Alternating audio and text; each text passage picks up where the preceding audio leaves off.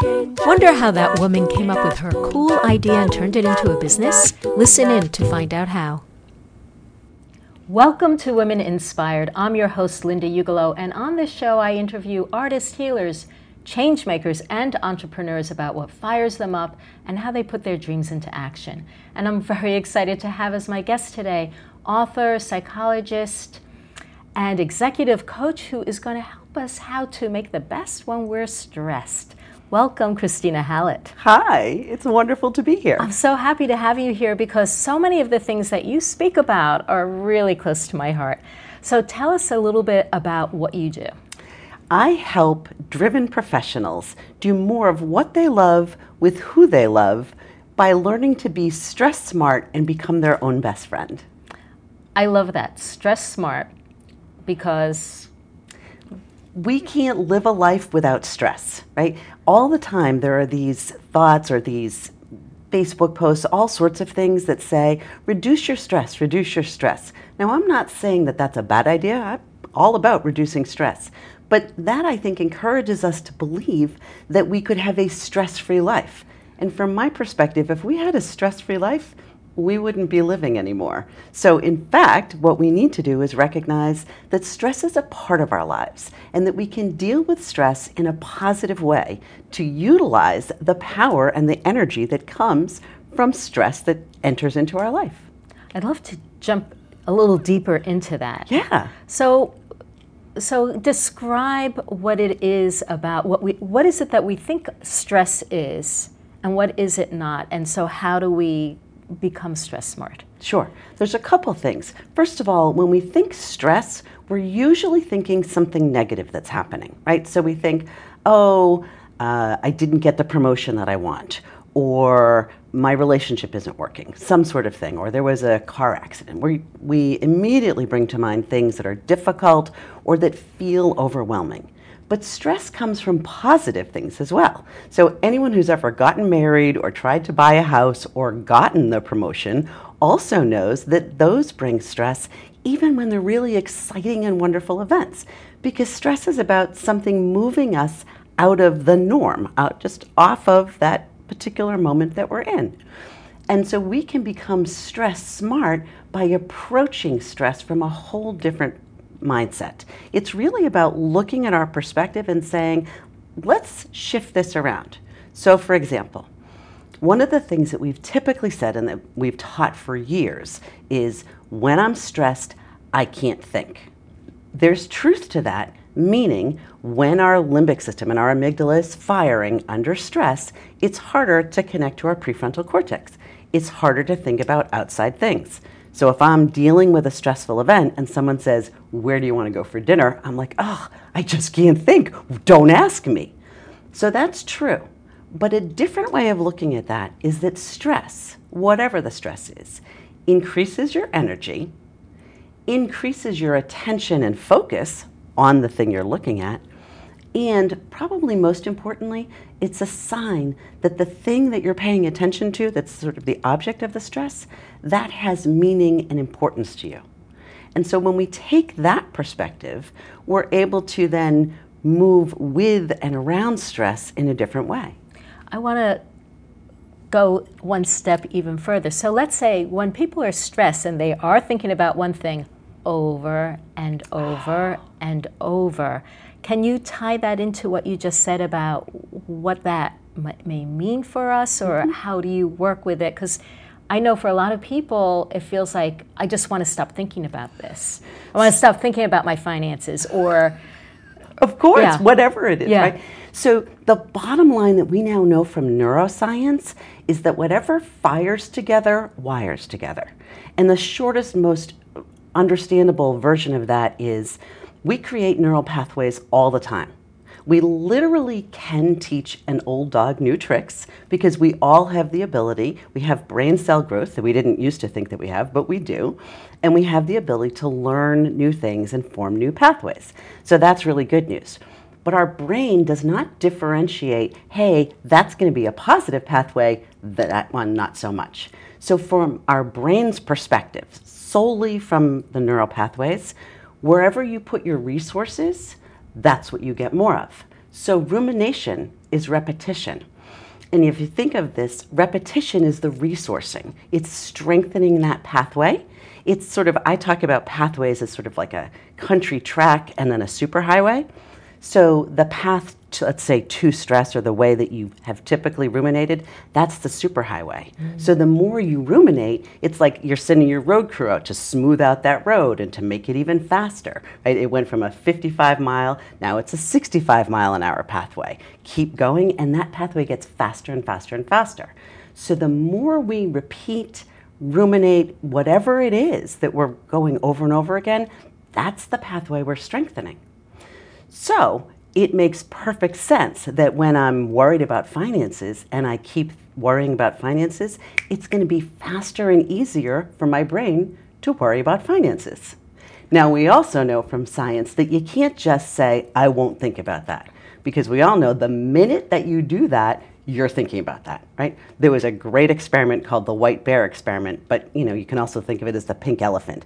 Don't think about pink elephants. The very act of trying not to think about pink elephants you're now thinking about pink elephants or white bears, whichever way you want to look at it. So instead, what we need is a way to shift our thoughts mindfully to something that we can do something about. So I'm worried about finances and I'm worried about finances. One option is really to take a breath, just like that. A brief, quick intervention that says, slow down for a second. And then we want to acknowledge and accept that's a concern. Okay, I see you. I'm not trying to pretend that you're not there. Okay, worry. I get it. You're there. And now, what action can I take? What choice do I have? And how would I like to move forward? And if it isn't something that I have control over, like the weather, then instead we take maybe another couple of breaths and say, okay, this is not a thing I have control over, but what is something that I do? Great. I know that's a lot, right? All at once. I'm like, here, strategies and ways to do this. Yeah. But I think understanding how the pathways in our brain works makes a really big difference because all of a sudden we have more of a sense of being able to be effective in what we think, how we feel, and then ultimately the actions that we take and the yeah. choices that we make. Yeah. So let's say you have these neuropathways that are well worn yeah. and they're smooth and fast what is it like? How do we start to create these other neuropathways so that they become more of our pathway of choice? Mm-hmm. You mentioned the country. The country lane, right? Lane, yeah. Yeah. So let's say that I know that what I tend to do is if I have a stressor come up, I think about it over and over again and I can't get it out of my head. But what I would like to do instead is I'd like to be living a healthier life right? So two different things, right? Maybe I'd like to move my body more. I have a choice, for example, of saying, oh, when I feel stress, I take a few breaths, and then that's a time where I make a plan to go for a walk or to find some way to move my body. Maybe I do a few chair yoga poses or sign up for a class. But what I'm doing is I'm literally creating a different way of responding. Mm. And the more I repeat that way of responding, that becomes the road that's being resourced. And as I keep doing that over and over again, I'm not resourcing my superhighway, so maybe the tarmac is getting a little cracked, and my country road becomes the one that's getting the better pavement and the clear lines and the faster mm. speed limit. Mm. So it's not even a matter of making huge changes, it's a matter of making many, even small choices. Most of my work is geared with people around small things that they can do that are free or very low cost, that are easy to access, and that are implementable virtually anywhere in your life because that's literally how we go about making changes. Mm-hmm. We always want to set ourselves up for success. So if I say, think about New Year's resolutions, I'm going to go to the gym six days a week you know that's not happening. It might happen, maybe, for somewhere two to three weeks, but then that's going to fall off. But how can I set myself up for success and plan a small intervention that I'm going to be able to repeat and then build off of that intervention so that I get to the goal that I want? Maybe I really do want to be moving my body five days a week. But if I expect that from myself right away and I'm not fully in and permanently committed and have made every single change in my life to support that, then it's probably not going to pan out that way. Mm-hmm. And then we're disappointed. Right. And then we get into the negative self talk. Ah. Right. You know, I can't ever have a conversation without going here. It's sort of my thing. Because one of the things that we all do is that we get caught up in negative thinking. So that's part of the pathways, and it's just sort of how we interact as people in within ourselves. And so it's very common for someone to encounter an obstacle or a potential obstacle and then think, oh, I can't do that, or I'm no good at this, or this won't work out. Even, and the example I use is if I'm walking down the street and I stumble, it's very likely that my first thought is like, I'm such an idiot. Why did I fall? I look stupid. All of those kind of negative things. And the key is that we don't speak to the people that we care about and love in that same voice, right? We just don't do that. If you're walking down the street with me and you stumble, I'm not going to say, "Wow, you're an idiot. I can't believe you did that. You look stupid." I'm going to say, "Oh, are you okay? What uh, can I help you?" Or maybe we'll just both laugh together, right? So using literally the technique, and this is a brain pathway technique as well, but literally we notice when we're saying something negative and then stopping and saying, oh, that's me doing that thing wait a minute, how would I say this to somebody I love and care about? And then actually going through the motions of saying to yourself, maybe even out loud if you're really wanting to do this, oh, that's okay. It's not a problem, or you're fine, or ha, everybody falls sometime. Absolutely. Yeah. I, I actually use this technique as well in my work with helping people get comfortable yeah. presenting themselves, and I call it the best friend test. That's exactly yeah. what it is, right? Yeah. And there's so much psychological science behind it. And that's one of the things that I love, even in terms of moving out into the coaching world, right? Just out of straight psychotherapy, is saying there's so much research going on, there's so much new information that we're learning that we're able to pull together from the social sciences and then apply to our real lives, because that's the life we're living, yes, is our real life. Yes, absolutely. We have our work life, but our work life is our lives. Right. It's who we are. Yes, yeah, for sure. Absolutely. I, I want to like look back on your your journey to get to this place a little bit because I mean you're so passionate about what you do. I know that there's a story behind it. Oh, there certainly is. Tell us. I will. So I just laugh because this is a for me it's very funny. There's two parts to the story. And one is that I knew since I was 5 years old and so did everyone around me that I was going to be a pediatrician. Now, you didn't introduce me as a pediatrician because guess what? I'm not. But literally, that's what I was going to do. So I had a very clear pathway. That's what I worked towards. When I went to school at Wellesley College, I was a biology major. I literally added a psychology major on for fun as a double major. And then I was in a medical school interview. I'd taken all, I'd taken organic chemistry. Who does that? I'd taken organic. I'd taken my medical college admission test. I'd done everything. In an interview, someone said, "Why do you want to go to medical school?" And there was this moment where somehow my brain allowed me to keep talking, so they didn't know what happened. And inside, what happened was, I'm like, I don't want to go to medical school. Some of my psychology professors had said, "Why don't you go into psychology?" And I literally walked out of the interview somehow. I don't remember it, but nobody ever emailed me or you know wrote me a letter and said, "Wow, I can't believe you did that." So I somehow managed it, and went home, called my family, and said, "Hey, guess what?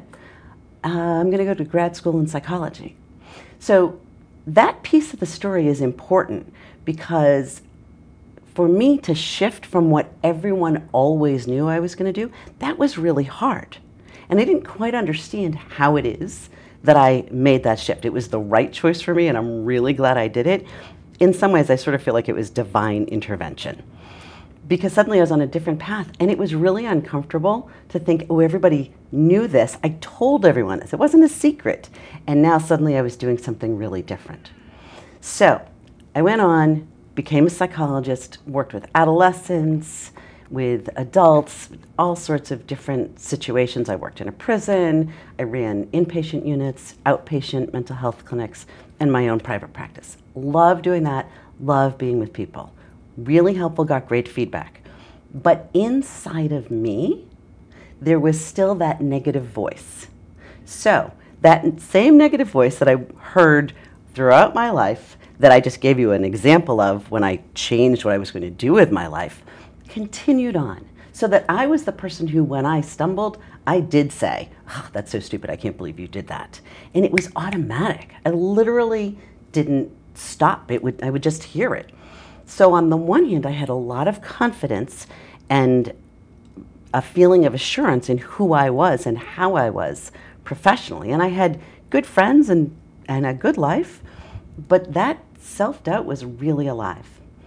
And then there was the moment, and we talked about this, the moment where I was in SeaWorld with my husband, and it's sort of this defining moment for me. I'd practiced some other little things leading up to it. But that moment, I'm in the gift store, it was pretty crowded, and they had a whole rack of these all different animal hats. And I took one out and I put it on. And I saw myself in the mirror, and I just started laughing because it absolutely looked ridiculous. And my husband turns around and he sees me. He's like, What are you doing? Take that off. You look ridiculous which made me laugh harder because the look on his face was actually hysterically funny. I'm like, oh, now I was even in more hysterics, and people were noticing. He's like, shh, shh, people are noticing you. Like, stop. And my miracle occurred right then. Because in that moment, I realized it didn't matter. It didn't matter if anyone saw me, thought I looked foolish. It didn't matter what was going on. I was laughing and thankfully being flooded with dopamine, right? Because that's what happens when we laugh. But I was having fun, and I didn't have that voice criticizing me inside my head. And it was this true gift of all I can do is be me. So that's what I have to take responsibility for is being me and living as me and treating myself the exact way that I've been treating other people. Mm. And so things progress from there. So, from you were still practicing as a psychologist, mm-hmm. now you also work or you work as an executive coach. What was that shift? So, I wanted to be able to reach more people and in a different kind of way.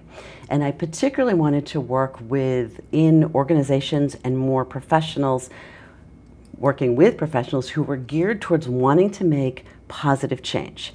And those people who sort of were what we would typically call sort of type A personalities on the fast track, managing a lot of things, not just women, but often women, who then were feeling like, wow, I'm juggling so many things, and the ball that's falling down or that I never picked up is the one that's the taking care of me ball. Mm. And so I really want to shift that in our society and in the world.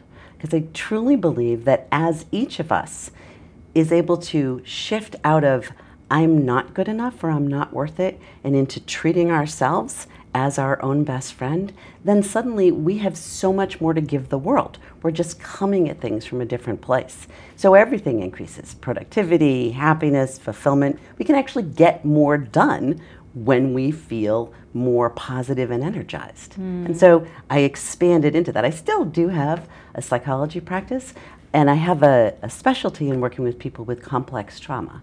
So I reserve that because that's an area that I have training and skills, and, and I want to be able to do that. Mm. But I expanded into then coaching and speaking and writing. So, what would you, how would you dis- define what it means to be your own best friend? So, from my perspective, what that means is treating yourself with a care and consideration that you would treat someone else. It really means understanding that self care is care of the self. And often when we talk about self care, we sort of reference things like, oh, I got a massage or I got my nails done. And those are great things to do. But to my mind, those are techniques of self care. And so when you're your own best friend, you're also willing to set limits and boundaries. You're willing to recognize that you need to be on your own priority list and make time for that. You know what your strengths are as well as your challenges, and you celebrate your strengths. That you're willing to say, hey, I have passions and I get to follow those. It's all of those things. So, literally, being your own best friend, from my perspective, means truly engaging in radical care of the self, or what I call radical self care. Mm, yeah. And that's hard for a lot of people, isn't it? Uh, it there are so many different voices, not just in our own heads, but in society around us that kind of becomes an obstacle for that path. Absolutely. What are some of the things that you see come up? So people have a lot of shoulds in their head, and it's often connected to roles. So if I'm a mom, I should be doing A, B, and C. Or as a worker, I should be doing X, Y, and Z, or as a spouse. And so as we look at all of the different roles that we negotiate, there's lots of I think both explicit and implicit ways that we think, well, how can I choose between all of these? And a friend of mine actually phoned me the other day and said, hey, I'm really stuck between do I do this or do I do this? Like, this is something that's important to my young child, and this is something I've been trying to do for me, and I'm trying to follow the advice. I'm really trying to be my own best friend, but how do I do that? I'm like, right. So it doesn't mean that you're never making decisions. In this case, my suggestion was to go forward with the thing that was supporting her young child. But also to be planning on how does she generally protect the time that she was setting aside for herself so that it doesn't have to be an either or and i think that's how we often approach it i can either be the mom or the spouse or the worker or i can take care of myself and i'm saying no when we look at this as one whole big pie then we get to say hey there's a lot in there so we can shift between the different aspects mm. so is that how you say we can swap our beliefs for different perspectives, or set, what do you? Yeah. What are your so swap is something literally I came up with on the train into New York City, where I was just about to give a talk on the topic, and all of a sudden I thought, oh, there's an acronym. I love acronyms. So SWAP stands for self-compassion, worthiness, ask and accept help, and positive self-talk. So those are the four particular actions. And so what we need to do is decide that here's a neural pathway. I'm going to decide to commit to doing something. And then after I follow that through, those four steps, then I'll feel that way. This comes up with motivation because people will say, oh, I don't feel motivated. I'm like, right, mm. you won't feel motivated until you've built that neural pathway. There's literally science behind it. So take the action, resource the pathway, and then you'll begin to feel motivated. It's about the anticipatory release of dopamine.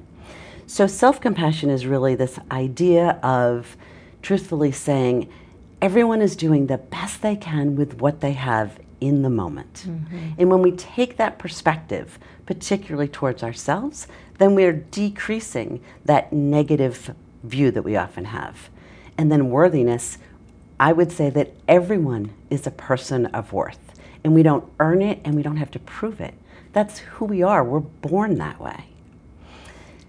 Asking for and accepting help is critically important to this because when we don't accept help, right? When we say no because somehow we're judging ourselves, then we're not actually able to give help and compassion without judgment. Right? Once we link concepts together, they're linked. So, if we're saying, nope, judge, judge, self, I can't accept help or I can't ask for help, that judgment gets attached to the help or the compassion we're giving to someone else. I say, unlink it and practice asking for and accepting help. And then the P, of course, is positive self talk, as we've been talking about. Mm-hmm. So that's how I think we begin to swap our beliefs. And I like that because I think that we can get the motion in mind behind that. So we're mm-hmm. saying, all right, so here's how I'm going to position myself. I'm going to treat myself with compassion. I'm going to understand that I'm worthy. I'm going to be willing to accept support and compassion from others. And I'm going to switch the way I talk to myself and then we're resourcing that road really well. Even as you are you are iterating those steps, I can feel a shift inside me where I'm feeling more open, more relaxed, more receptive, and getting a little high on life. exactly, right? And, and that's an option for us. Yes. You know, one of the things, actually, my business card, so I've been working in the field for, I don't know, 20 something years, more than sometimes I want to say, right? My business card has always said on the back, Happiness is a choice. It's work, but it's a choice. Mm. And that's, to me, entirely keyed into this. Mm-hmm. And people say all the time, no, it's not a choice. Do you think I'd want to feel this way? I'm like, no, I'm not saying that you sit around going, oh, hey, I think I'll be miserable today because that'll be fun. But what we don't realize is that we are the people who are fully in charge of our thoughts, feelings, and actions. And we're not in charge or responsible for anyone else's thoughts, feelings, and actions. And when you understand that, you're like, wow, it's up to me. So, how do I want to position myself? Or how do I want to look at this situation? Right? Where can I learn from this, grow from this? And where can I shift how I've been viewing myself or failure or things like that into, in fact, moving forward? Because that's always an option. Mm-hmm. So you have a couple of books. I do. Tell us about it.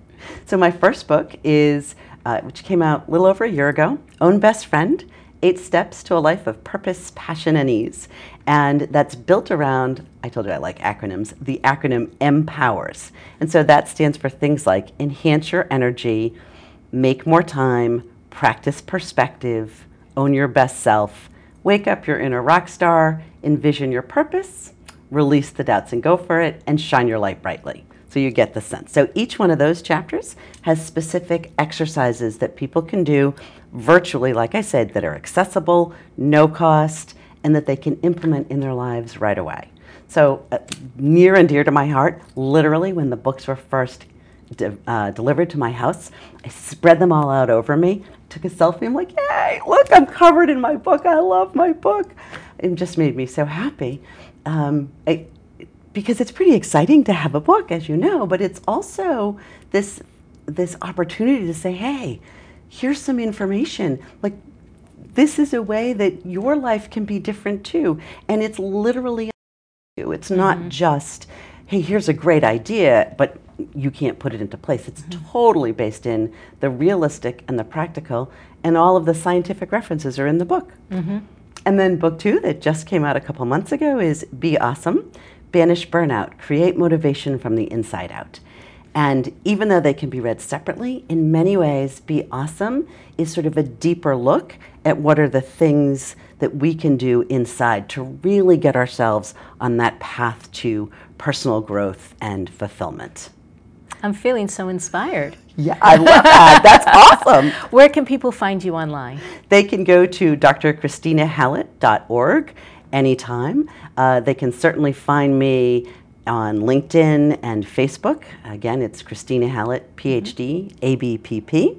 And, uh, And do you have a, a free download? I do. Uh, people can go to bit.ly slash and through that, what they will get is the guide to 10 steps to being stress smart and becoming your own best friend. Something we all need. Exactly. Thank you so much for coming on the show. I've gotten so many ideas. I'm sure our listeners have as well. That's, this is so much fun. Thank you so much for having me. I love talking about this. Thank you for joining us on today's episode. And if you want to feel stress free about an upcoming presentation, live or on video, you can download my guided visualization for speaking confidence www.lindaugelow.com forward slash speaking confidence. And be sure to catch us on the next episode. Thank you for listening to Women Inspired. The show is recorded live in the studios of Bedford TV in Massachusetts. Music courtesy of Chic Gamin. If you like this episode, please leave a review or comment. You can subscribe to the podcast in iTunes or watch all the TV episodes of Women Inspired with the show notes and links at www.lindaugelow.com forward slash TV.